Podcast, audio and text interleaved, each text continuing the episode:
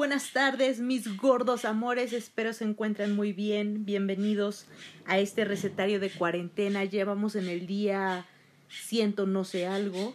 Siento que no voy a salir de esta cuarentena, pero no se preocupen.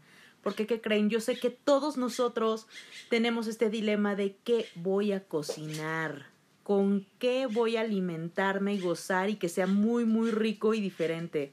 En esta emisión vamos a encontrar recetas diferentes, recetas sanas, recetas divertidas y ¿qué creen?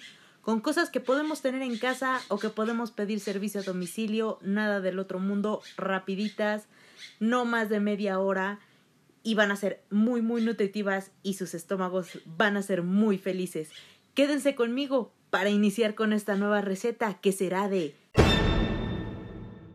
costillitas en salsita agridulce. Así es, nada más y nada menos que al mero estilo chino.